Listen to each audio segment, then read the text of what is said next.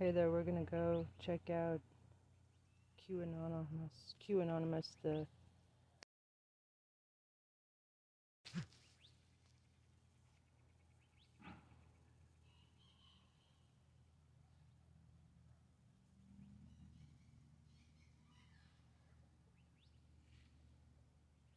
QAnon Anonymous.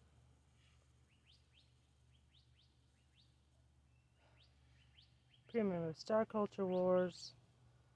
A Death on W Street. Featuring Andy Kroll. From uh,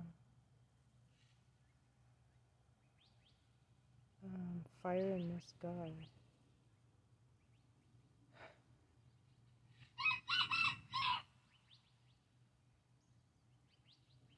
Uh, the Rise of Dark Brandon. this sounds great. Episode 199. What's up, QAA listeners? The fun games have begun. I found a way to connect to the internet. I'm sorry, boy. Welcome, listener, to chapter 199 of the QAnon Anonymous podcast, the Dark Brandon Rises episode.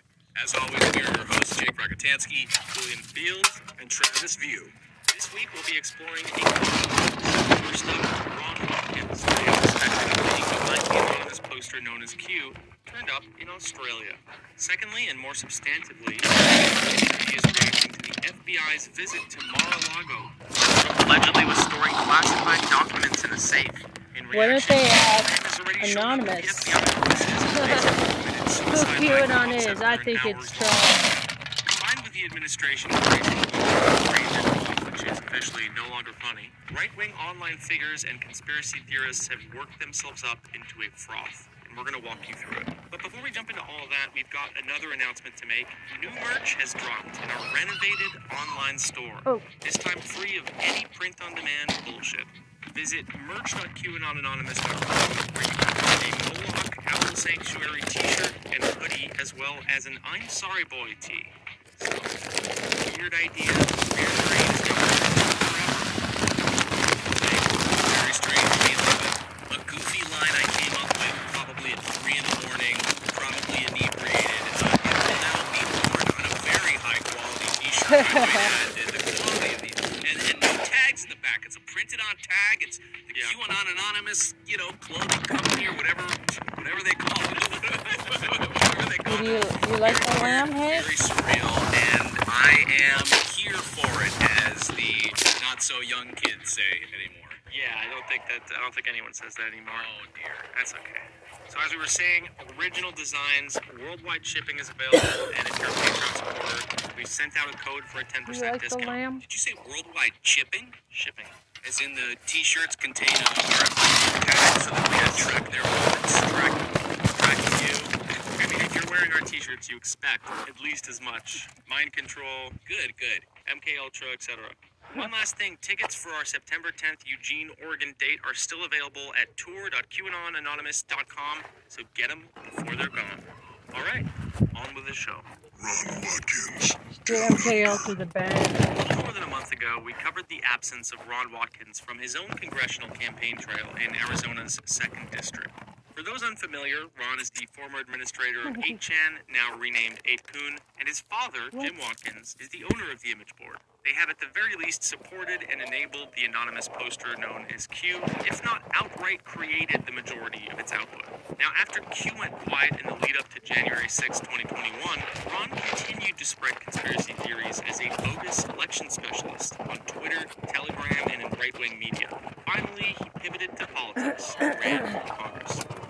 First, Ron ran a relatively straightforward campaign, albeit packed full of his usual bullshit claims. But then, at some point in late June, rumors started surfacing that he had fled the country.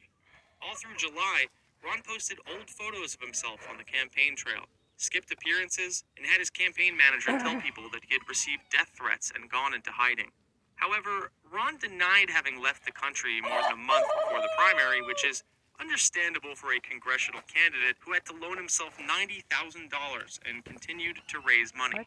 This lasted until August 2nd when The he came in himself. seventh and last place in his Republican congressional primary with only himself. 3.8% of the vote. Ninety-three couple of weeks thousand dollars. earlier, on July 22nd, he had pretended to attend an Arizona Trump rally. Wow, posting a grifting. scenic picture of the region and writing this. Trump rally in Prescott Valley today. If you see me or anybody from our campaign, please say hi and we will give you some cool campaign merch while supplies last. If you can't make it to the rally, please support our campaign here. God bless. Ron was spotted there by nobody, of course, because he was long gone and just trying to squeeze some extra bucks and votes of the rubes. Telegram all throughout his absence, which may have had something to do with getting subpoenaed by the January 6th committee in early June. His reaction to their outreach was to tell them to "Pound and more crucially, he wrote this. I am not hiding. My campaign schedule is public. Their incompetence is on display for all to see. Please help support my campaign. We need to raise uh, $100,000 in the next 30 days to win this race. Donate here. So, to recap, Ron got subpoenaed by the January 6th committee, then posted a defiant message on June 8th, and then basically disappeared from the campaign trail for nearly two months, pretending he was still in Arizona while raising money. During that time, Q returned from a year and a half of silence to post several times between June 24th and June 29th, denouncing the January 6th committee in the process. After his primary loss on August 2nd, we still had no information about Ron's whereabouts other than the rumor that he had left the country. And then on August 7th, we received a tip from Hey. one of our fine listeners. Okay. Ron had been spotted in Sydney, Australia, and there was proof that he had been in the country as early as July 26th, about a week before the primary. There was also some evidence, which we can't go into the details of, that Ron was planning to stay in Australia for a longer period than just a vacation. Now, we decided to keep the source anonymous for many reasons, but broke the news on Twitter and shared the information with some journalists. Soon after the articles started appearing, Ron deleted multiple Telegram posts referencing Australia. All of them, in fact. We know this because Haley from Arizona Right Wing Watch, AZ underscore RWW on Twitter, got screen caps of the posts and sent them to us. So, for posterity, here are a few things he stated about Australia in late 2021. Do not be complacent. Australia is the canary in the coal mine. Dear world, pay attention to Australia because they are testing grounds for what the elites are planning for you. Australia needs help. What? They have fallen into tyranny. Let us stand together with our brothers and sisters in Australia. They gave up their guns. They don't have the freedom of speech. They don't have the right to peacefully gather and protest. What they have is God's good NRA grace is behind and the unflinching support of Bet you anything the NRA's behind it. Also, in response wanna an article about residents in have the guns. northern Australians to have territories. guns. In Australia, the army is being used to take people to camps.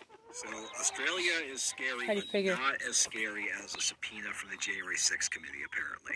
Then, on August 8th, Jim Watkins confirmed that his son Ron was in Australia on his Ahoy the Ship Show stream. He appeared with Ron Watkins' campaign manager and two other flunkies, Dee Stevens and Kevin Louth, aka Major Burdock. Here's Stevens pulling up an article by Crikey, an Australian news outlet. I did see this this story. Crikey. Has Ron Watkins, who many believe is behind QAnon, uh, moved to Australia? Let's get the scoop on that one. Crikey, man. Crikey. Looks like Arizona behind him. to me, but, you.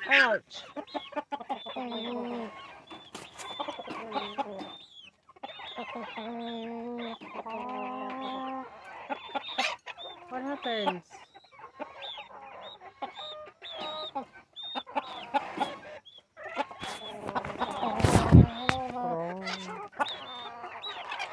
What happened, man? Here's a Q Anonymous podcast. Gosh darn it. Dag nabbit! Are you still there? Yes, you are. Hello, darlings. Shout out to KAMP Student Radio at the University of Arizona and KPYT Pascua Yaqui Tribal Radio. And on the res with Trista Show. So, and uh, we do ASMRs and get everybody caught up on on the same page. on this podcast. Thanks for over 10,000 listens. Just took a little bike rides. Help with my back. Now I need a heating pads. And I'm feeding my aminos while we're getting get, getting caught up.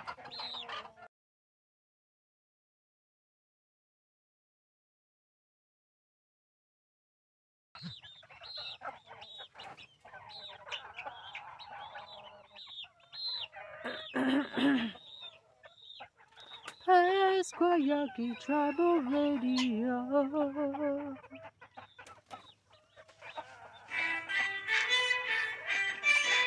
What's up, QAA listeners? Fun games. So, Um, I want to hear about the rise of Dark Brandon. Take any weapons, so it was a little more casual than the word raid implies. four men out of one car, like bank robbers with George D. Stevens and Kevin Lauf, aka Major Burdock. Here's Stevens pulling up an article by Crikey, an Australian news outlet. I did see this this story. Has Ron Watkins, who many believe is behind QAnon, uh, moved to Australia? Let's get the scoop on that one. Crikey, man. Crikey. Looks like Arizona behind him. Maybe, uh, you know, Arizona behind the rain. Well, I don't think he's permanently moved to Australia, but he's in Australia right now. Ah, okay. He moved. Yeah. Um, you know, they're doing that because Some they just want to come evidence him. I hope he's suggesting over he might be planning on making a permanent move.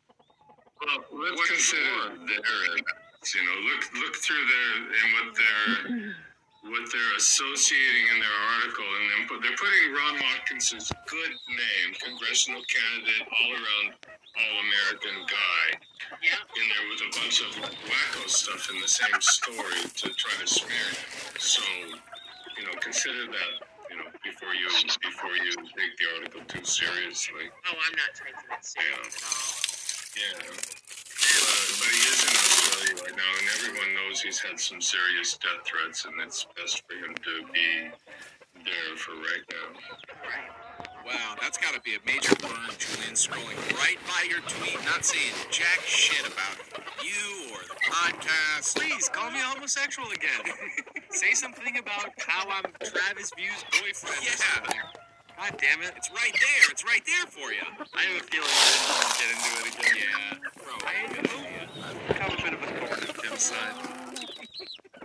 He's like, um, that one guy, Travis View, an all-around gentleman.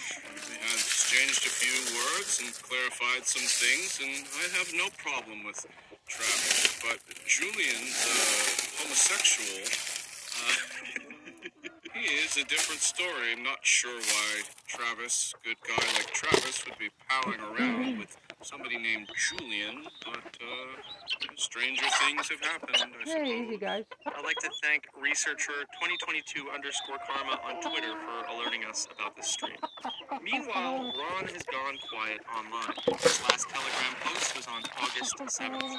So, there you have it. I don't know what else to say except, Ron, wherever you go, no matter how far you flee, my little birds will be there, ever watchful. You'll find no respite, and there'll be no peace until you log off for good. Enjoy Australia, buddy. I have a feeling it won't be as bad as your depiction of it. Uh, yeah, until a giant huntsman spider crawls up his sleeping bag, then, you know, he might have some second thoughts. Huntsman doesn't, uh, it's just scary looking, but it doesn't hurt you. Well, yeah, but they're scary looking. That's the most important part. I mean, Right. rarely, rarely uh, does the fear of spider come from getting bitten something horrible happens to you. It's it's having it sneak up on you in your car or outside your sleeping bag or you know when you're helpless on the toilet or something like that. You know. My worst nightmare is like you're putting on a shoe camping and there's something in it. I don't like that. And I'm gonna admit, if I see a huntsman like crawling all over me, I'm gonna freak out. It's not, I'm not with that. When I went to Israel when I was a, like a sophomore, maybe in high school, I did one of those like summer Israel exchange programs like, through my through my show. You're done, dude. You're fired. we we did a, a three day camelback ride uh, through the desert, and camped out in the desert, and one morning I woke up and I was rolling up my sleeping bag, and as I got to the very edge of it, it looked like a hand came out from the you know from the edge of the sleeping bag, and it was the legs of a huge desert spider, probably like the size of a small dinner plate, that had been in my sleeping bag and crawled out as I was rolling it up. So God knows how long it was in there with me. I do. For those wondering, I know it's, you're going to ask on Twitter. I do not have any superpowers. I was gonna say, if you were in there, what is it like a fly, the fly machine? It would have been fucking awesome if I woke up in that desert like super cut, uh, you know, able to beat up the high school bullies who What if you were the me. That would have same? been amazing. What if you were the same, but you had like thick horse-like hair everywhere? That's more likely, I think. No, no, no. I'm on, I'm on a, a cocktail of medications to get my hair uh, to be as thick as a horsetail. Okay. Everywhere, everywhere on your body. It's been working, not on the head, but on the nipples. Not on the head, but not not so much the head, but uh, each nipple, uh, each looks like a burning bush. Well, that's it for the little Ron segment. Ron, I hope you're out there listening. Mar-a-Lago door knock. Well, boys, I think it's finally happening. Mm-hmm. It's happening. Yeah, the Cheeto, formerly in the White House, is going to prison. Pretty sure. Yay! Well, Forever. Maybe the electric cherry. There you go. Yeah. Yay! So on Monday, Magic August words, 8th, music to my ears. boxes of documents in a raid on Trump's Mar-a-Lago resort. Now, raid is apparently a dramatic term for what actually happened because the Wall Street Journal that the FBI officials showed up in like t-shirts and cargo pants, and they were told not to take any weapons. So it was a little more casual than the word raid. T-shirt. Four men out of one car walked up to the door and said, "Hello, we'd like to see this room, please." So these events were confirmed by Trump himself in a statement. These are dark times for our nation, as my beautiful home, Mar-a-Lago in Palm Beach, Florida, is currently under siege.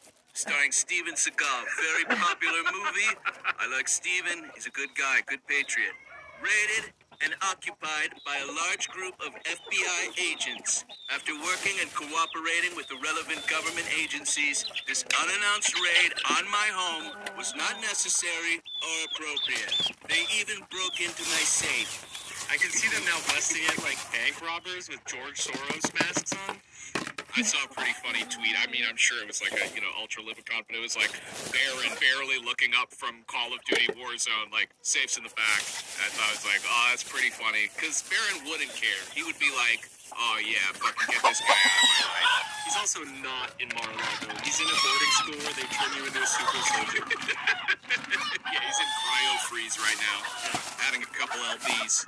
God bless him. He's in like yeah, some region of Switzerland that doesn't show up on any radar and only rich people know about. He's actually at the core of CERN, powering the entire thing with his brain.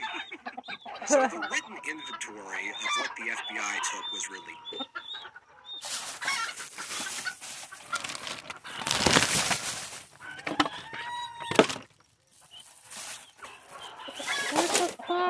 Is that it? What happened to the Dark Brandon stuff? Damn it! Oh wait. Oh, playback error. Okay. Right. Damn.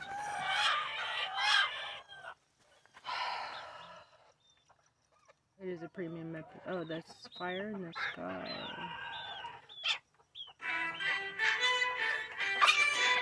What's up, QAA listeners? Sample. Rise of Dark Burns to 10 more episodes. Jumping on Venus. Ooh. The Venus Project. That sounds neat. What's up, QAA listeners?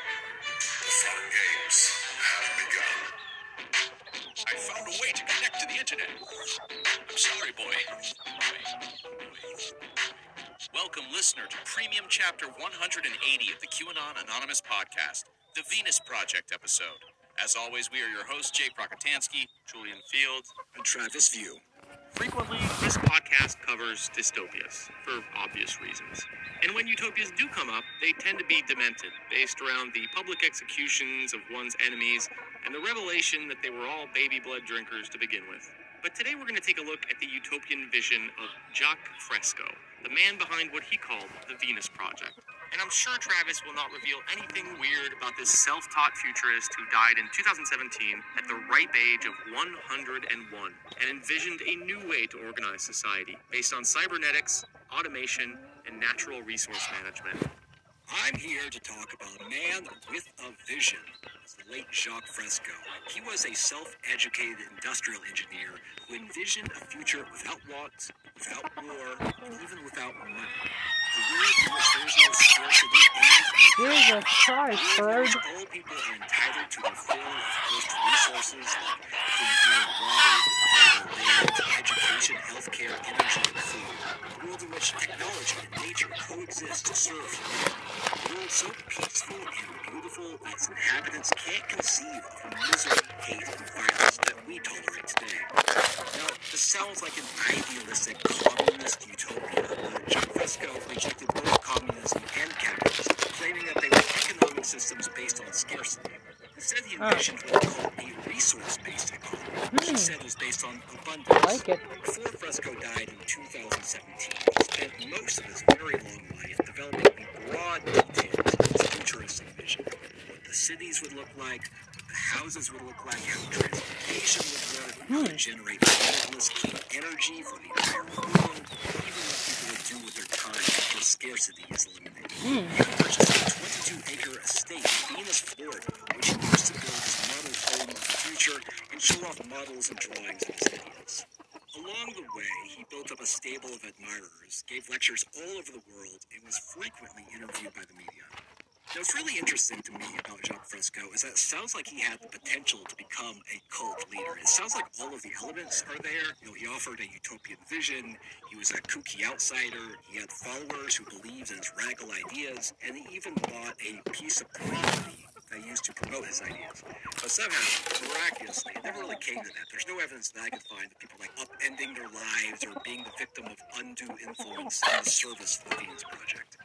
So how did Jacques Fresco come to be the founder of the Venus Project? He was born to a Jewish household in Harlem in 1917. And this wasn't merely a Jewish household, it was a Sephardic Jewish household. Sephardic Jews are Spanish Jews who were forced to convert to Catholicism or face expulsion from Spain after 1492. Hundreds of thousands left Spain and settled in different parts of Europe and the Middle East. Uh, Fresco's parents came from Istanbul and Haifa. Instead of speaking Yiddish, his family spoke The Ladino, church.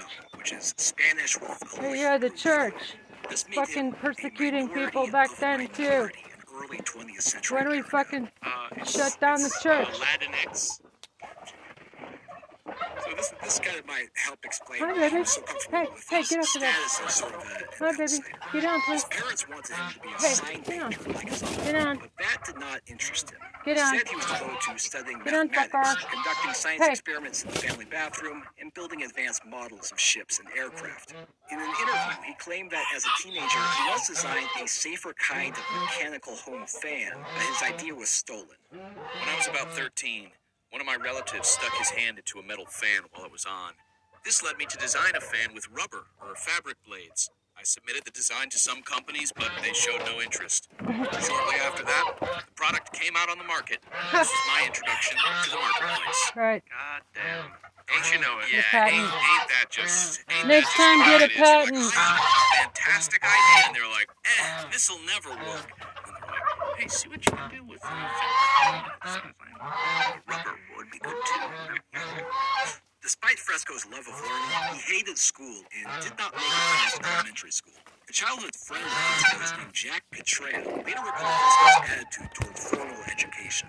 It was all bullshit to him. He'd been put in the back of the class where he spent all his time drawing cities of the future. This was 100% me, by the way. I would spend all of my time in uh, elementary school drawing pictures of like elaborate mazes and cities and tunnel systems, like in the back of my journal. Yeah. And then a xenomorph.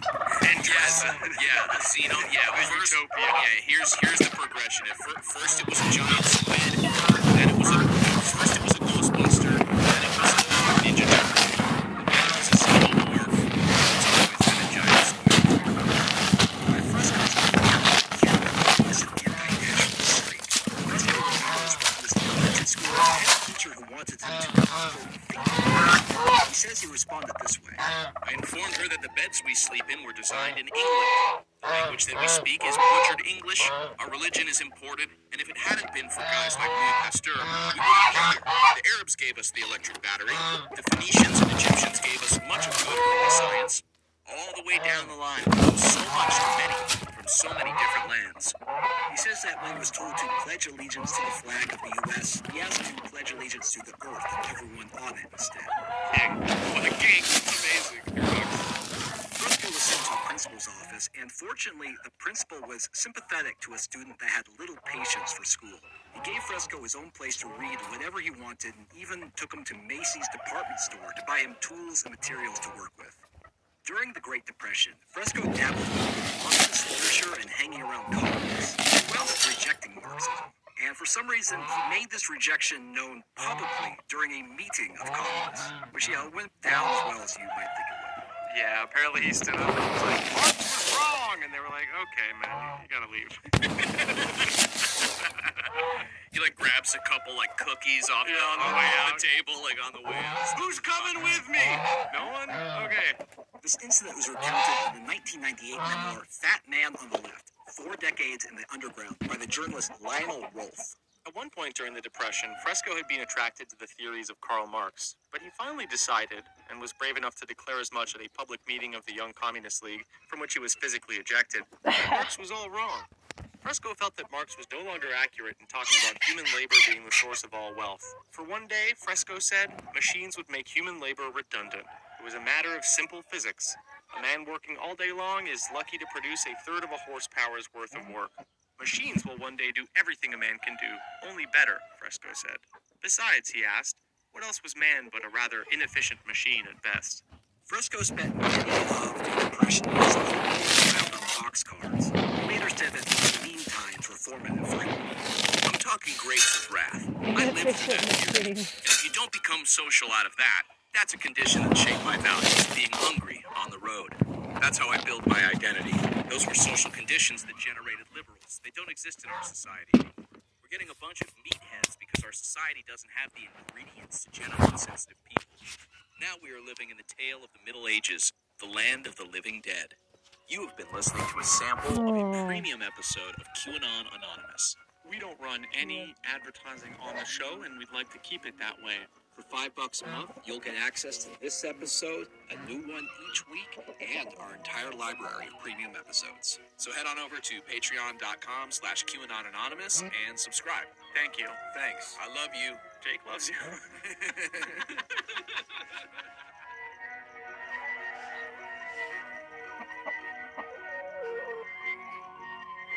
Alright.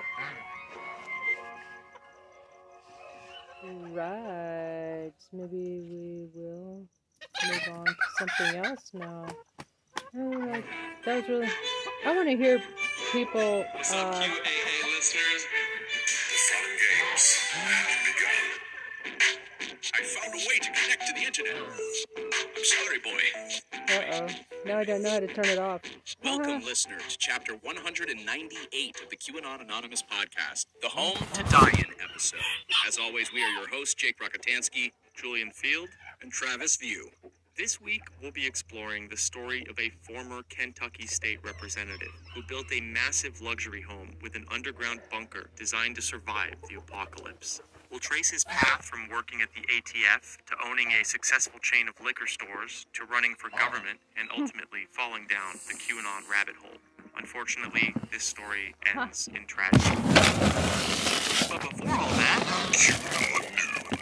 Yeah, you know, we did the Reddit AMA. One of the questions we got was, how did you start doing QAnon news? And my answer was basically it felt like QAnon news was just the news now. It felt like we wanted to give you something a little different than what you can see in uh, just regular news coverage. I mean, just uh, just a hair different. And it seems like just QAnon's everywhere. So just I just I don't know. I stopped doing it. But I got something to talk about now. And uh, the big thing is that Ron Watkins finished last in his uh, congressional Republican primary. Ron Watkins, one-time administrator, prime suspect for being one leaders behind He's running for Congress in Arizona's second district. Uh, the campaign has not been going well and has been hindered by lackluster Second debate district. performances and weak fundraising efforts. In the last month of the campaign, he disappeared from the campaign trail entirely. In a strange sequence of events, Ron revealed that the January 6th committee reached out in an attempt to serve him a subpoena. He stopped appearing in public in Arizona, and then Q broke a years long silence to make five more Q drops, the last of which attacked the January 6th committee directly, coincidentally.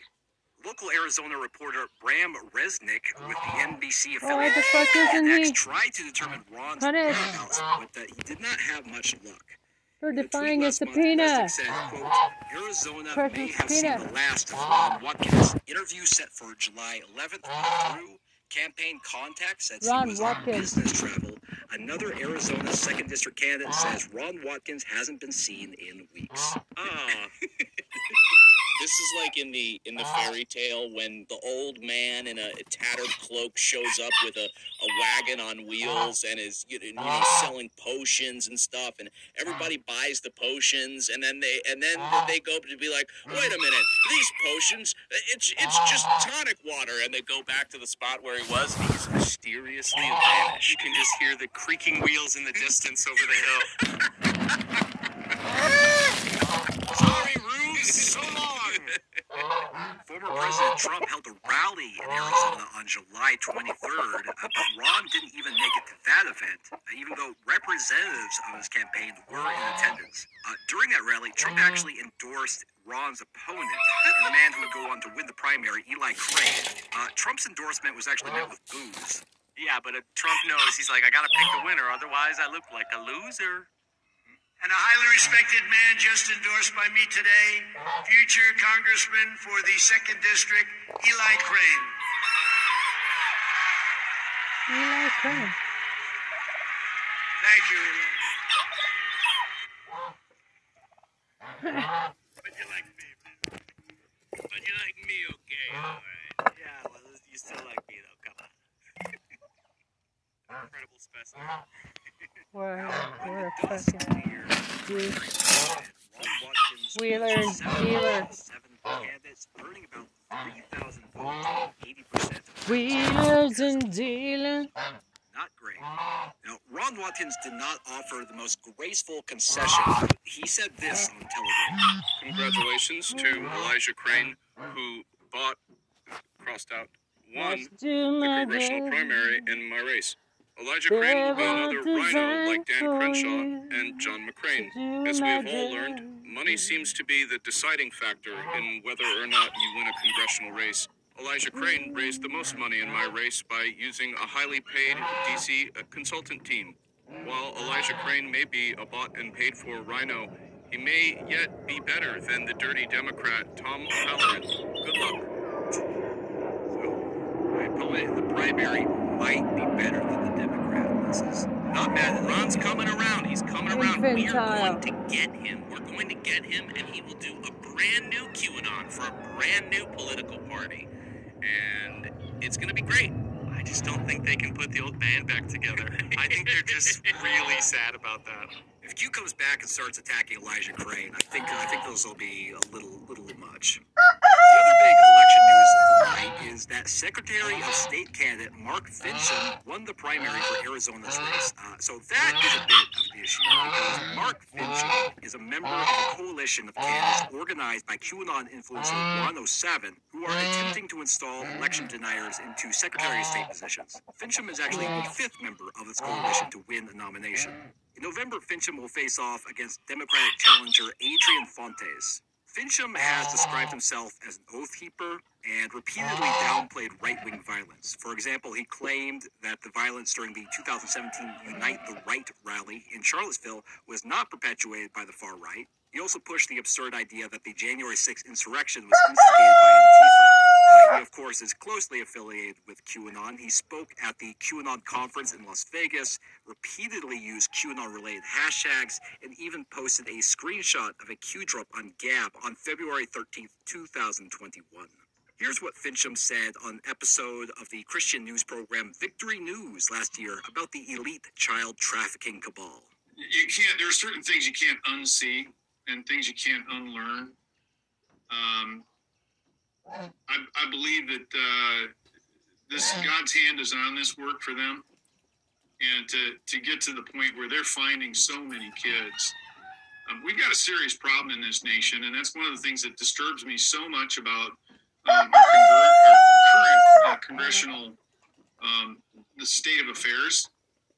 There's a lot of people involved in, in a pedophile network and the distribution of children, and that makes me absolutely sick. And that is the war that we should be fighting here domestically, rooting Yeah. that out and finding out every single person who's involved in that kind of behavior. Yeah, like Matt Gaetz. unfortunately, there's a whole lot of and officials Donald that are involved Trump. in.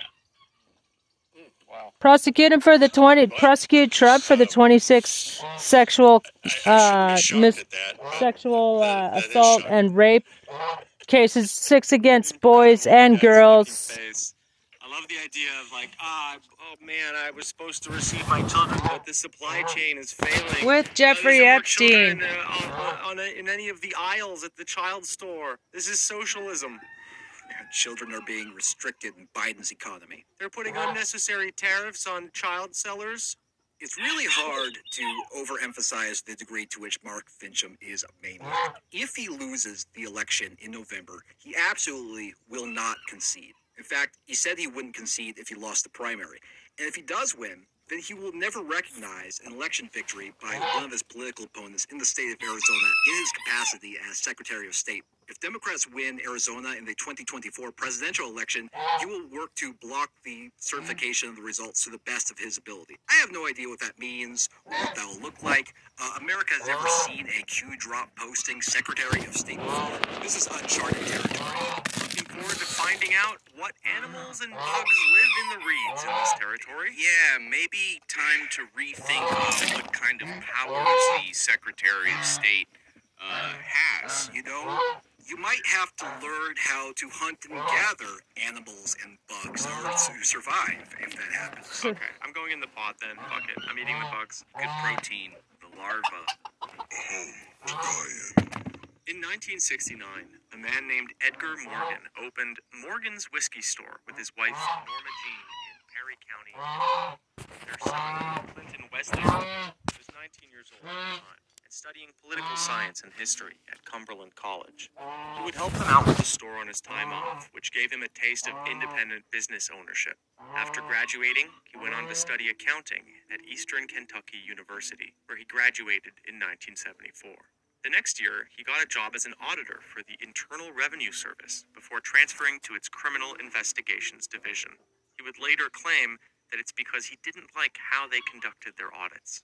He took a liking to law enforcement and soon joined the Bureau of Alcohol, Tobacco, Firearms, and Explosives, where he claims to have helped break gambling and weapons rings and raid marijuana growers in southern Ohio. During his time with law enforcement, Morgan also claims to have served on the protection detail for Teddy Kennedy and Walter Mondale. In the early 80s, President Ronald Reagan reduced the number of ATF agents with the intention of merging the operation with another agency. Around the same time, Morgan's father fell ill, so he moved back to Kentucky and helped his parents run their liquor store. By 1982, he had taken out a loan and purchased a business, Pete's Liquor, in Richmond, Kentucky. Over the next 30 years, Morgan scaled up his operation and changed its name multiple times from Wesley's Warehouse Liquor to Mega Liquor and finally Liquor World, which would grow into a four store chain and make him a multi millionaire. Over that time, he married, had a daughter, divorced, remarried, and had a second daughter. At some point, he dropped his first name, Clinton, and opted to go by his middle name, Wesley. He also grew to hate taxes and regulation, and when Obama took office in 2008, Morgan was not happy. He would later explain to the Lexington Herald leader. I could see the handwriting on the wall that Obama was trying to change our country into a socialist country. He wasn't alone. By 2009, the T, or Taxed Enough Already Party, was in full swing.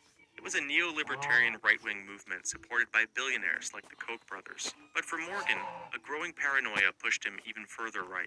Here's from a New York Times article by Campbell Oh, I just realized My why feelings were that we were going They're to always talking about Soros, so we don't talk about the so Koch brothers. on with Obama. Mr. Morgan said he believed that people were going to rise up against the attempts to overhaul healthcare and restrict guns, and that societal collapse would soon follow. He envisioned Roving bands Where's Being?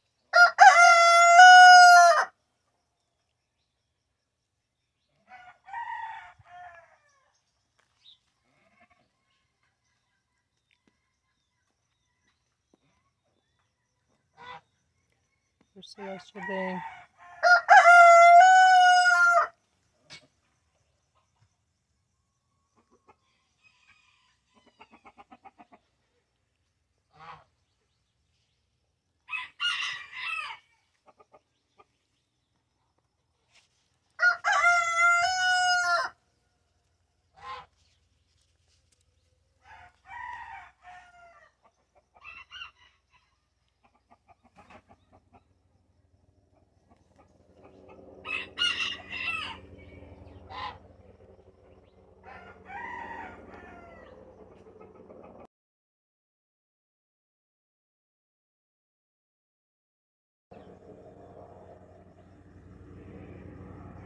cards.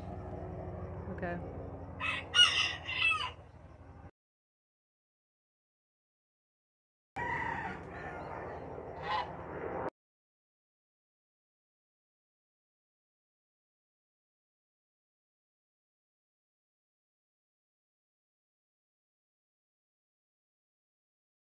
Etc. I just figured out why the rabid right wing nuts are always talking about George Soros. It's because they're trying to cover up for the Koch brothers. The Koch brothers are actually controlling our elections. I just figured out why the rabid right wing nuts.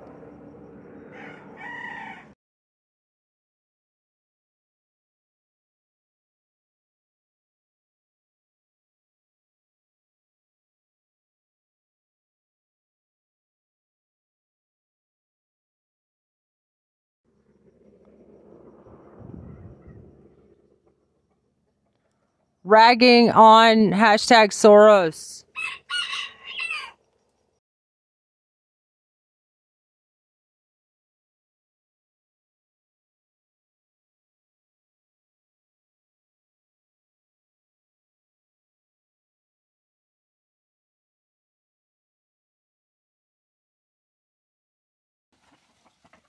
Hey, fuck off. Get out of here, asshole. Fuck you.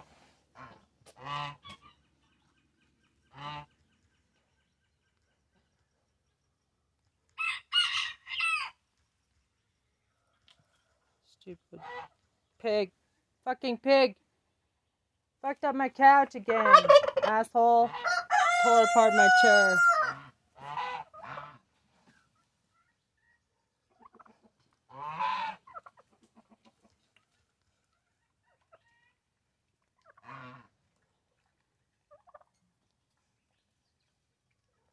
Maggot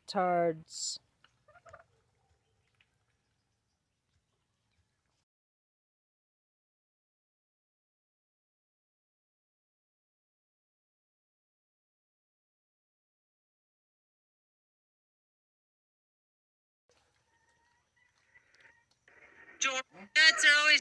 Why? Why? Koch brother. The rabid Koch brothers are. Koch brothers are. Koch brothers are. Koch brothers are. Right wing nuts.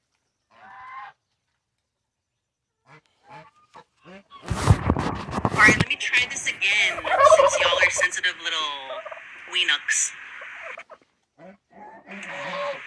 You can tell me to stop using your technology all you want, but I'm gonna continue to use it because I'm also half white. So, like I said before, you can kiss. I just figured out why.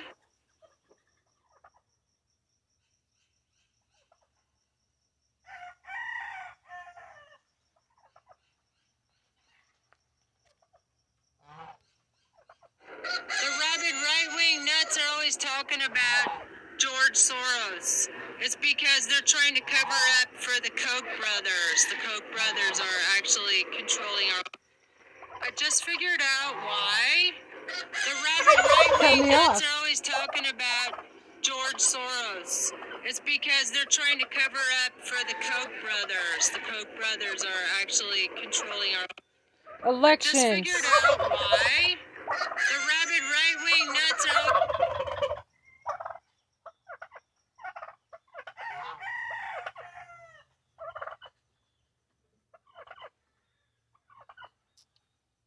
Shit.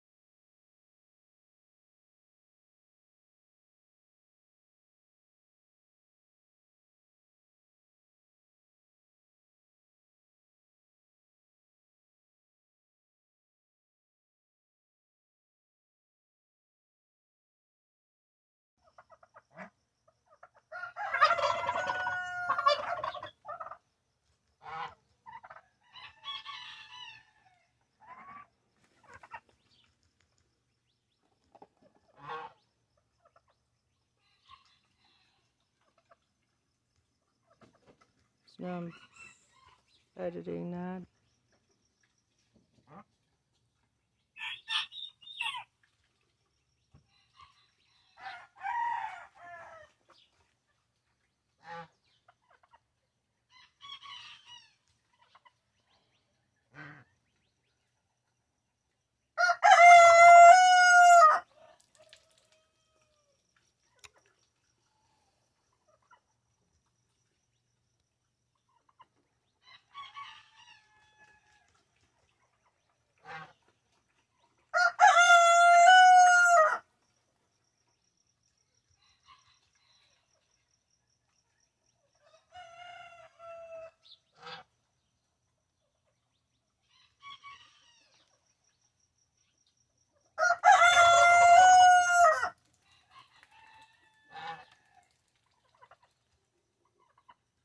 Let's see, 31 really.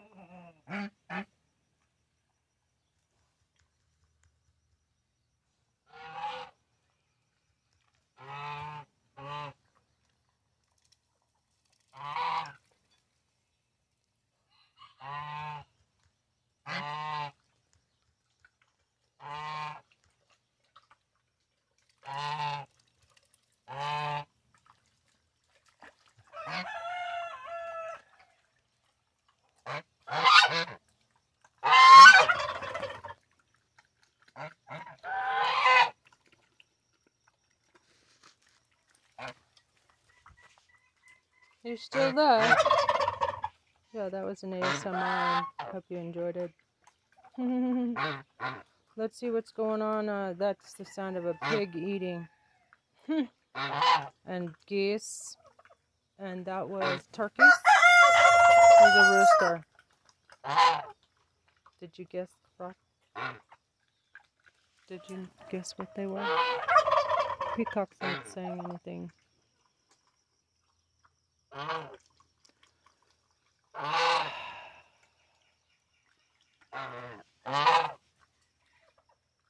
Let's, oh man, no new episodes on Mary Trump. Let's see, I'm going back to YouTube. Let's see what's on there. I should go to Democracy Now, but that was pretty. Oh, Fed Up Fox host turns on Trump over stolen documents on air. Haha. Ah. That sounds cool. Trump special ah. master selection backfires after stunning ah. DOJ filing. Ooh. Will the $710 driver stimulus funds really run out this week?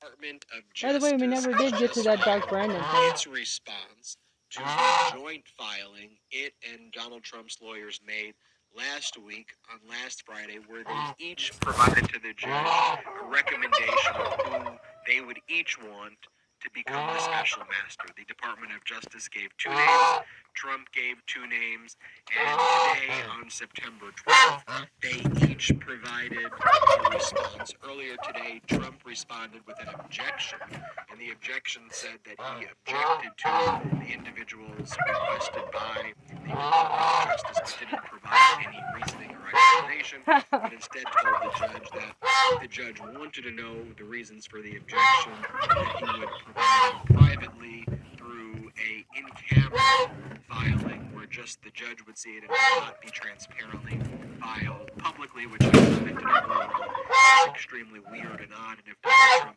wanted to make a filing outside of the public view, the proper procedure he should have filed a notice of filing under seal, showing that the should be under seal, make the objection if that's the path you want to go, in an under seal filing if the court granted uh, the under seal filing. The public could still object to that. News and media organizations can say there's no basis for it to be private and confidential and not filed in the public record, but Trump didn't even do it. He told the judge, I'm going to file, and if this is an objection, I'll give you the reason if you want to know, but I want to do it confidentially. I'll let you know if you want to know. It was a very weird uh, filing. Here, the Department of Justice, though, uh, explained why they think that uh, the judges who they requested should be. But interestingly, and this is where Trump's selection of special masters think completely backfired on is the Department of Justice said, hey, one of the two people who Trump picked, we'll use. We'll use that judge. It's a retired federal judge who claims was a retired federal judge. More on that in a second. We think that the qualifications for a special master shouldn't just be some random person who's a lawyer, even if they're a successful private lawyer and not so random in the legal community. It needs someone with special judicial experience in these areas. So the Department of Justice said in their response file today that Trump's attempted pick of someone named Paul Huck Jr. should be rejected because they have no, he has no judicial experience or qualifications. But one of the people who Trump selected, I think to the surprise of many legal observers, Can't find one. was someone named the Honorable Raymond J. Dearie. And Raymond J. Dearie is a judge who sits at the Eastern District of New York. And it was surprising for a lot of reasons. You know, number one, Trump said that he was a retired judge, Judge Dearie is actually not retired. As the Department of Justice uh, brief points out that they just filed, they said um, uh, Judge Dearie is on senior status with the court, but he doesn't appear to be actually retired, and so there may actually be conflicts in the ability of a currently working judge to take outside employment outside of the judiciary. But the government said to the extent Judge Dearie is able to oversee uh, this case, we'd be happy to have him as the special master, one of Trump's selection. Now, this election was odd too because Judge Dearie was on the FISA court that issued the search warrant for Carter Page. And Judge Dearie is known as a very kind of rational, no nonsense judge with a very high reputation who would not be okay with parties uh, stealing uh, top secret sensitive compartmented information or nuclear secrets. But some of the legal commentators said, well, the reason that Trump may have picked Judge Dearie is his view that because um, some of the FISA warrants um, be defective. Would Judge Dearie take a dim view of this uh, search warrant executed on August 8th? And would Judge Dearie's experience as being one of the judges on the court um, maybe influence him to be very skeptical of the government search warrant in this case? So people thought maybe that's the reason why Trump didn't do it, even though he signed off on the uh, search warrant for uh, Carter Page. So, but the government said, "Hey, we're fine with Dearie. We're fine with Judge Dearie." But Trump's claiming he's retired. He's not retired, and there are rules against currently active judges being paid private employment. So he may not even be allowed to be uh, the special master in this case. And so here, Trump's lawyers clearly didn't research this issue correct to pick someone who's not even retired and to falsely claim that Judge Dearie was retired. So on that basis, Judge Dearie may actually get disqualified if he's not allowed to take the employment based on his current status as a uh, judge who's sitting at senior status and not retired. If you're a retired judge, you can take private employment, but there's a lot of rules with current uh, judges. So. Um, one of the things that the government said though is we're willing to accept him if we can. So my view is is that to the extent Judge Dearie is permitted to be the special master, um, he would be the one who's appointed because there seems to be agreement there, but it's possible that he's not going to be allowed to do it based on the fact that he is privately employed. The other two people who the government suggested was the Honorable Barbara S. Jones. This was a retired judge, and she was the special master on the Michael Cohen case and the Rudy Giuliani case. And that's where special masters were appropriate because it dealt with uh, Go ahead, eat it, fucker. attorney-client. It's not making decisions about executive privilege, but attorney-client privilege issues. Um, and the other judge who was recommended by the uh, Department of Justice was the Honorable Thomas B. Griffith, who sat on the uh, D.C. Circuit Court of Appeals, a very respected and distinguished judge. And the thing here that the government uh, says in terms of who they want to be as the special master, they just saying that having substantial judicial experience is really an important factor for who we're going to appoint as a special master. Paul Huck Jr. doesn't have that judicial experience, and that's why they're fine with the three judges. But Trump's selection of Dearie may have He didn't need it.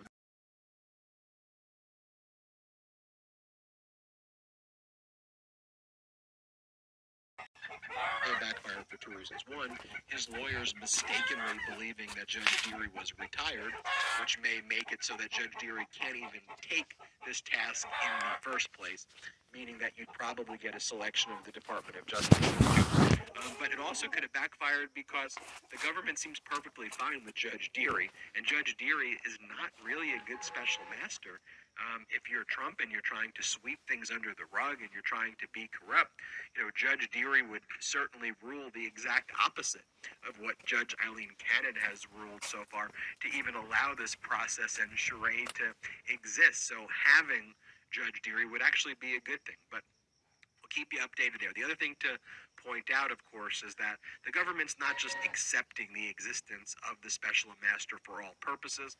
The Department of Justice filed previously the notice of appeal with the 11th Circuit, which is the court of appeal that oversees Judge Aileen Cannon's court, the Trump appointee who has famously or now infamous, infamously made some of these really, really horrible uh, rulings that make no uh, sense. And the government and the DOJ have filed a motion for partial stay as while it's being appealed um, regarding the 100 classified documents that they found that Trump stole and kept at Mar-a-Lago, and made the argument that Judge Cannon, these 100 classified records clearly don't belong to Donald Trump. All the other records don't as well, but you will cause us and the national the national security of this country irreparable harm if you don't allow us to immediately act upon the information that we found in these top secret sensitive compartmented classified records. As it relates to those classified records you can't enjoin us or stop us from reviewing those records and the special master doesn't need to be involved with respect to those documents. And so uh, Trump responded earlier today with an opposition to the motion for partial stay. And I did a longer video on it, so you can check out that video. But Trump basically argued First, all of these issues and disputes about me stealing top secret sensitive compartmented information, it's all Should be a thrown out. misunderstanding. this is just a case about a storage issue and a dispute over uh, storage issues. So that was Trump's first argument. Trump's next argument that he made in his opposition to the uh, motion was um, I may have declassified it, I may not have declassified it. Stand on. And This it's is not just Garland Garland. We're going to get into that, but I want. So, folks, one thing is absolutely certain that old Donnie and everyone around him, everyone in his quote unquote inner sanctum, is totally desperate right now. And you can tell by the request that they just made at the 11th hour. It is absolutely absurd. And it's a surefire sign that they got nothing when it comes to their begging and pleading in front of Merrick Garland, judges, the system, the media, everybody else. Because they know when you strip everything down to the core, they have no leg to stand on. And it's not just Garland. We're going to get into that. But I want to show you three clips from three different people, all of whom know Donald Trump extremely well, and how they say his latest move is pathetic, it will fail, and that his fear mongering isn't working either. I think the president is in se- serious legal water, not so much because of the search, but because of the uh, obstructive activity he took in connection with the January 6th proceeding. I think the and the attempts to interfere in the ele- election count in Georgia, uh, Arizona, Pennsylvania, and perhaps Michigan. What do you think the possibilities are of an indictment of former missing President Trump? ballots. I think they're very high. Cobb, who served as White House counsel during the Mueller investigation, also said Trump's efforts to decertify the 2020 election were, quote, criminal and would merit mm-hmm. prosecution. having classified documents, particularly if you are actively mm-hmm. using them, mm-hmm. could be uh, could be an offense well worthy of prosecution. Sure, well worthy of prosecution. But um, if, as I suspect, This is about know, January 6th. If yes, that is about January sixth. I think that's much different. I think this that was the first time in American history that a president unconstitutionally attempted to remain in power uh, illegal. Uh, and former Attorney General Bill Desperately. Barr said that that was a deeply flawed ruling. What do you make of it and the Justice Department's chances? Well, look, I, I think the Justice Department's chances are pretty good, um, and I think they are because. Their, main thrust is that some of these may be covered by executive privilege. Well, there's only one executive who can assert the privilege, and that's the one who's the current executive, Joe Biden. A previous executive can't assert executive privilege. You're not the executive any longer. Biden will not assert executive privilege over these documents, and I think the idea that some of these documents are somehow attorney-client privilege is going to be a bit of a reach, and I think they're going to have to show, um, in some respect, they have a good faith basis to make that claim. So I think, for one, I think the DOJ probably has a pretty good chance on appeal. But I think we also should take a step back, Terry, because I remember all the hysteria when this first search was first done. And I was on the show saying we should wait and see why DOJ did this. It's not only the nature of the documents. We now have a good idea of the timeline. Mm-hmm. Yeah. This has been 16 months that the Department of Justice has been saying Trying to get these please, asking nicely, negotiating with his attorneys, taking a partial get 'em back. production, seeing a non-response to a subpoena. He's doing it on Um, they had no choice, in my view, Right. but to go in and take them because of the nature of the documents. I'll say one one quick note. When you have SCI information, secure compartmentalized information, as the U.S. Attorney, when I had to review that in the post 9 11 era, I had to go to a special room called the SCIF to review it. I couldn't take pictures, I couldn't take anything with me. He had that in the top drawer at Mar a Lago in his desk. That's a problem. I don't think he'll be prosecuted for it, but we had to get Trump Show and author of? The Why Reckoning, isn't America's Trauma, and for Finding a? Way to Heal. Welcome to you both. Mary, on you first here. I want your read on the new comments from the vice president. Do you believe there is a political risk to prosecuting your uncle, the former president? And what kind of reaction might he stir with his supporters? And is that a scary thought to you? Well, the, that is the political risk. His reaction is the political risk. However, the DOJ is not in the business of basing its decisions, whether to prosecute or not, on politics. So the real question here is would it be too dangerous not to prosecute Donald if indeed he is potentially guilty of having committed serious crimes against this country. So um, it, it seems pretty clear to me that either way, we are going to be in a lot of trouble. We already are. Uh, Donald and his enablers are ramping up their campaign to divide this country. They are doing everything in their power to delegitimize Democratic wins uh, in the midterms, if those happen. And uh, the problem is, though, that we would be much worse off, uh, even though, again, it, it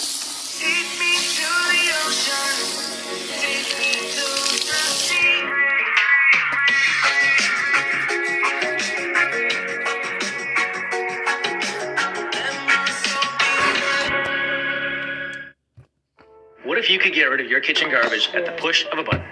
Hey, I'm Matt from Pela, and I want to introduce you to my friend Logan. You see, here at Pela, we're a team of material scientists and engineers, and we believe waste can be designed out of your daily life. See, since January, over could create a dangerous situation if we refuse to do anything and allowed this kind of criminality to stand. So you can see there in the first one, you have one of Donald Trump's former lawyers saying that this might not even be the biggest case. He might likely get indicted on other stuff, other obstruction. And then you have Chris Christie, who I'm not going to defend. I'm not going to defend Chris Christie, but somebody who was one of Trump's earlier endorsers all the way back in 2015, 2016, saying that the more we see here, the clearer it is that the DOJ Garland case is rock solid, based not only simply on what Trump had, but the timeline how long this took. You can't argue it was an accident of Donald Trump, but rather a willful obstruction of the, you know, the holding of these documents that did not belong to him. And then you have Mary Trump making it clear that this argument you've been hearing that Donald Trump being charged is too divisive and therefore we should just let him go is BS because it's gone too far and the only language Donald Trump understands is actual force. You're not going to get him with compromise. And this is the argument Donald Trump is trying to make. They just filed a request challenging the appeal of Garland, and it's already being denied by anyone from Garland on down with even a quarter of a brain. This is the crux of the argument. It's literally all in only this. It says new Trump lawyers oppose DOJ motion for judge to stay order seeking to regain access to doc seized from Mar-a-Lago Mark classified. Trump concedes that as a former president, even if he has the right to access his presidential records, does not own them, and seems to argue that Trump may have declassified or designated some docs as personal records, but doesn't say if he actually did that. That's basically the argument. Yeah, there's more pages there, but that's the argument at core that these documents aren't actually classified or whatever. They're pre- presidential records, and maybe Donald Trump doesn't own them, but he has a right to access them. But that's all BS, guys, for a bunch of reasons. One, it's not simply personal presidential records in those files. We also had very clearly classified information that was not part of his traditional presidential record folder, you know, letters to world leaders and from world leaders and things like that. So let's mm-hmm. operate in a very charitable way to Trump and say, hey, he has a right to access some of the documents he had down in his home. But because he doesn't own them, the second they said to him, Mr. Ex loser president, you need to give us our papers back. He should have given them back. And yet we know he didn't. It, as Chris Christie noted, like 16 months went by and a mixture of these quasi, quasi personal records and these obviously not presidential, obviously classified records were found in Trump's home even after he signed a letter saying they gave back all the classified stuff, right? Or his lawyers did on his behalf. It's, it's he's dead to rights. It's dead to rights here. This is why Garland and everyone's denying the request. This is why they've said to the judge, fix your mistake, or we're going to move the case either out of your jurisdiction or we're going to appeal it. And this is why everyone, even people that backed Donald Trump originally, are saying he is cooked in this case. What's the difference between a service animal and an emotional support pet? Well, a service animal has to go through long and expensive training so it can work and care. Is that it? Shit. The palace has announced the schedule. for the mourning period. And have no leg to stand on. And it's not just Mm-hmm. Was pretty cool. The new school. Trump, Texas revealed. Well, one year ago. Legal Eagle. That sounds cool.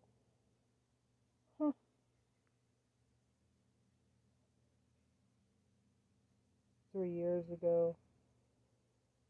Spotted on secret unplanned trip to Washington, D.C. as speculation goes wild.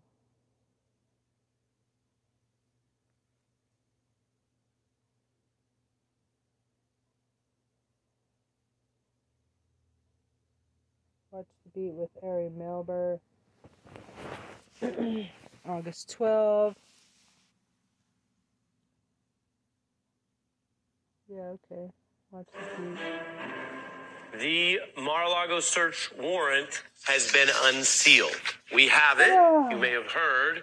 And most importantly, as you see here, this is something we don't usually get. We've never gotten it for a former president. And we had no idea when the week started that we'd be going through it. A documented list of the things that Donald Trump allegedly took or stole property of the U.S. government and intelligence material. We're going to get into this right now. We start with what's in here. We don't start with the law, although it is the law that brought us this information. We start with the search warrants, property, and inventory list. So let's take a look. You're going to see at the top how this works search and seizure warrant. See that right there? You have that on Trump's Mar-a-Lago premises, page one of it. Then on page five, and if we can, we'll bring this to you in full. Can we bring that up for everybody? Do we have that ability? I want everyone to see, yes, exactly what we have. I'm telling you, this is not the kind of thing we've ever gotten before, and I'm going to walk you through what it means right now. This is the receipt for property according to the FBI. The items listed, collected slash seized in that legal process from Mar-a-Lago. And now I want to break down with you some of what we're learning. This is all brand new, so let's go through it together. About 21 boxes, two photo binders, one leather bound box of documents, one handwritten note. This is all new today. This was not released until 21 Merrick Garland went forward, as you know, and called out Donald Trump, and then it began to leak, and now it's out officially unsealed. We also know that the feds on Monday took what they describe as Roger Stone's grant of clemency and some sort of information, much of this secret, so we uh-huh. don't have the underlying information, but what they describe for the That's on his purposes sex, of this seized property list as information life. regarding the French president. Let's keep going.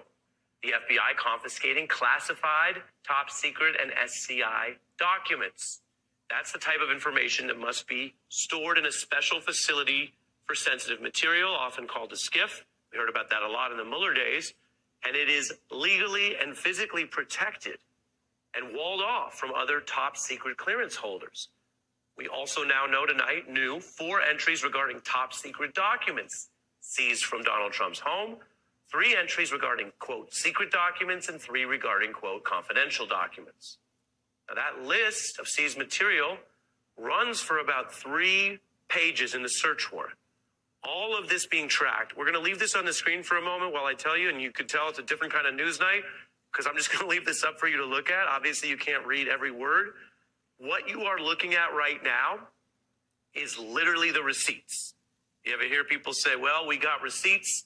Well, that's what it's legally called, receipt for property, but that's also in a very real way what is confronting, rebutting, and debunking not only Donald Trump, but so much of what we heard all week from some of his defenders that this was some kind of just wild search for things that might not be there, weren't there, this and that. No. This is the fruits of the search. It's not one item, it's not two items. It is, according to the material on your screen, newly released and unsealed, a sweeping list of government property, national security information, and some of it top secret, which our experts will walk us through in a moment. Now, the warrant also says this was executed in the probe based on three federal laws. That's the legal authority. Now, nothing in the warrant confirms who is under investigation for that, and while people may draw their inferences, Inferences are different than reporting, and I'm going to get into that in our breakdown tonight for you as well. So these laws could be violated. That's part of what is the basis for getting the material. But who violated it? The warrant doesn't purport to say. It has to do with improperly handling defense information, and the final one regarding obstruction.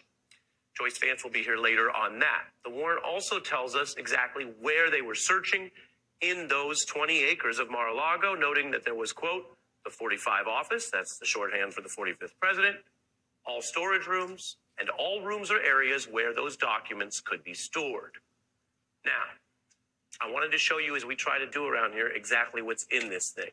We live in the internet age, and so people can, of course, download it, but we have done our reporting to walk through some of the different details on the receipt, on the property list.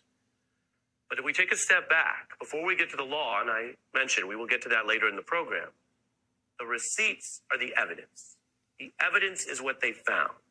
And what they found is a lot. This is allegedly stolen property and allegedly top secret. Now, in a court case or an independent reporting, you want to get more. You don't want to just take the list, you want to go in and confirm it. But the FBI, the DOJ, and the magistrate judge who oversaw this were all pursuing a single goal that apparently Donald Trump and his lawyers had resisted, first under negotiations, then under subpoena. And the goal was to get this stuff back. And the reason why the release of this appears to be blowing up in Donald Trump's face, regardless of whether crimes were committed, which is a separate entity, as I mentioned, a separate inquiry that we'll get into. But even before you get to that, they have the receipts. He had the stuff on site. He was fighting the legal subpoena. It has been quite a week, one that started with a search and then had a invocation of the Fifth Amendment right not to incriminate yourself on Donald Trump's hump day. And by Friday, we know what they were searching for and what they found. Remarkable, significant. Now let's bring in our experts, Pulitzer Prize winning columnist the Washington Post, Eugene Robinson, and David Priess, former CIA officer who publishes on lawfare and is the author, fittingly, of the President's Book of Secrets. Uh, David, based on your knowledge, did they find a lot of material that shouldn't be there? And how big a deal is it when you look at the classification levels invoked? They found a lot of material, Ari. I mean, we're not just talking about a document or two. And even in your summary, it's hard to say, but I think you underestimated it because each one of those entries about confidential information, secret information, top secret information, the three levels of classification, each one of those were characterized as miscellaneous documents. So we're talking about probably dozens, maybe hundreds of different classified documents here, Let's up slow- to and including. Let's slow down on that for your point. We've got it up on the screen, so you'll walk us through this. That's why you are here. Uh, Absolutely. Sir, you, Yeah, when you when we these- see on the screen an entry or more, three or four entries of those documents, explain that to us, please. And each one of those entries on the receipt, the entry actually says miscellaneous top secret documents or miscellaneous secret documents. So we're not talking about four top secret documents here. We're talking about four different entries of miscellaneous top secret documents. Now, that doesn't tell us everything, but it does tell us something important that this was not one document that somehow got misplaced. And even after being reminded of it and getting a subpoena, it could not be located. We are talking about a lot of material here, including some of the most sensitive material for the national defense that the U.S. government produces. We know that just from this list here. If you were involved in the recovery of this amount of material, and you were told that somebody had been holding this for months while there was an active subpoena out for it, uh, what would your response be about the pace of the probe if it was a, just a citizen? It it blows my mind how patient investigators and law enforcement have been on this matter. Listen, there are cases where people inadvertently bring home classified material when they work in the intel community, as I did. It happens sometimes. And when that happens, you immediately give up the information. Often there's a damage assessment to figure out who could have accessed that document in that limited amount of time. We're talking about August 2022. The president has been out of office for many, many months with repeated efforts to get this information. This is one of the most serious violations I've ever heard of. Now, hmm. do we know who was responsible for covering up or possibly delaying the delivery of this material? As you said, we don't know. This material does not say who is culpable here, but on its basis, on the, the facts in front of us, this is a very serious violation of both the Presidential Records Act, but also each of the statutes that were used to justify the search and seizure. And how many presidents did you serve in, in your role dealing with intelligence? Well, I talked to more than I served when I uh, wrote the President's Book of Secrets about their intelligence use, and I worked under two different presidencies. And honestly, it didn't cross my mind back then, Ari, that this kind of thing could happen because presidents who got elected and saw the nature of intelligence information and the risks that men and women took to get that information to try to contribute to national security decision making, they were very careful with this material. And I can't imagine a previous president being this cavalier with it or allowing his people to be this cavalier with it. It is truly unprecedented. And in brief, uh, before I bring in Gene, who has been listening intently to you, like like some presidents may have, um, have you ever seen anything like this? No, uh, the closest I've heard is a story from the Reagan administration when a White House staffer who was so overworked that he didn't have time during the day to read the most sensitive intelligence made photocopies of the president's daily brief and took them home and stored them in his garage. The national security advisor found out about that and put a stop to it, and no charges were filed.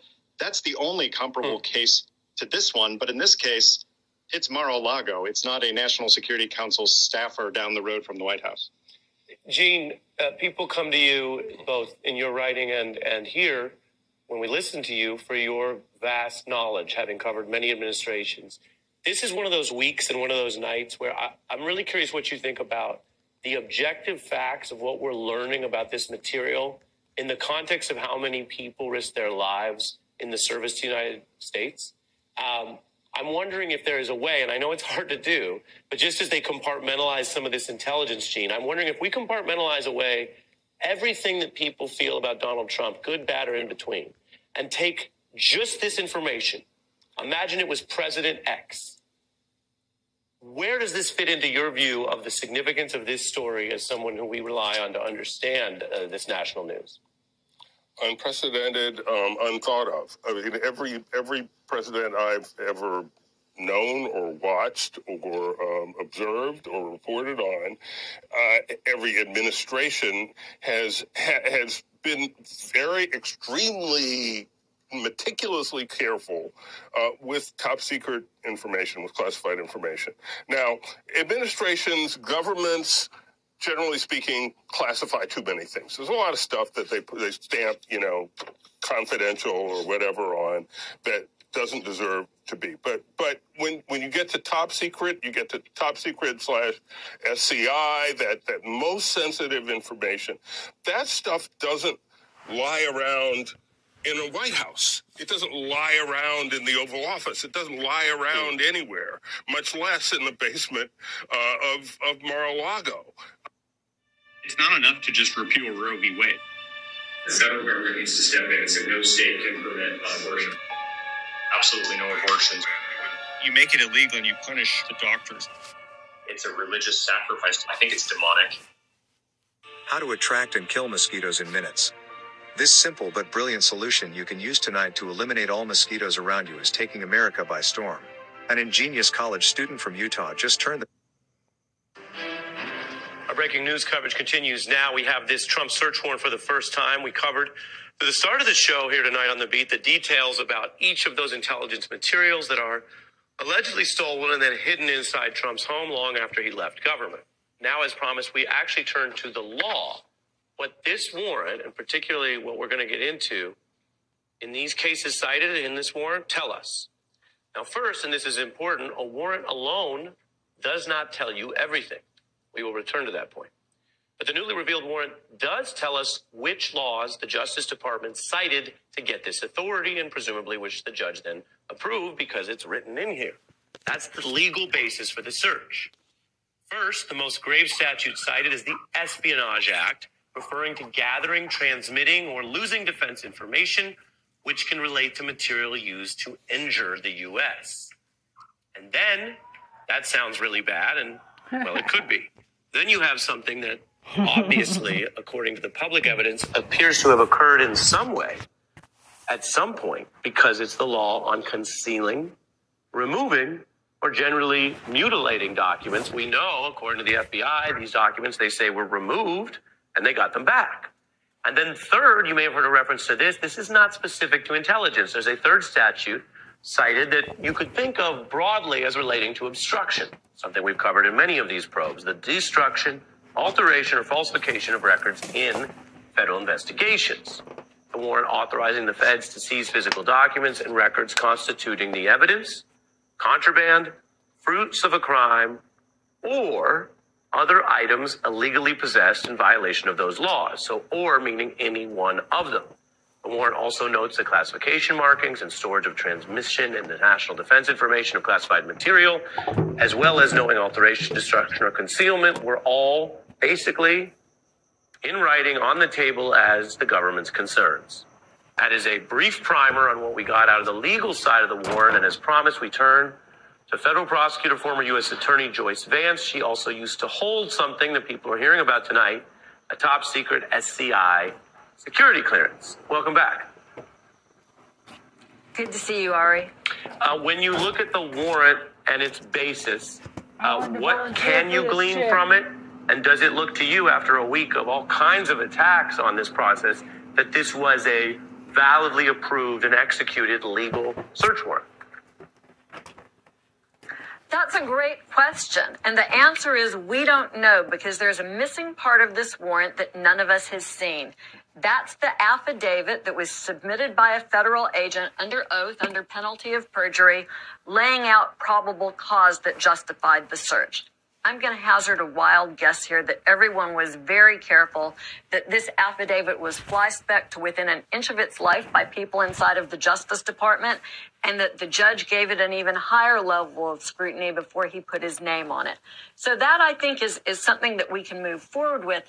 What we did learn, Ari, that's absolutely fascinating is what laws DOJ thinks were violated, what laws it's investigating, what crimes it's investigating, because probable cause doesn't exist in a vacuum. DOJ has to say, here are the crimes we have probable cause to believe were committed and that we will find evidence of and fruits of at the location we want to search. So that's new and very interesting. And we'll leave up on the screen, and we're keeping up with you here. We have those three laws, and you're uh, advising us here through your, your analysis that what we're seeing, and again, we wouldn't normally see this this early, and certainly not in this kind of case, but we all know what led to it, is the likelihood, the probable cause that these laws were violated.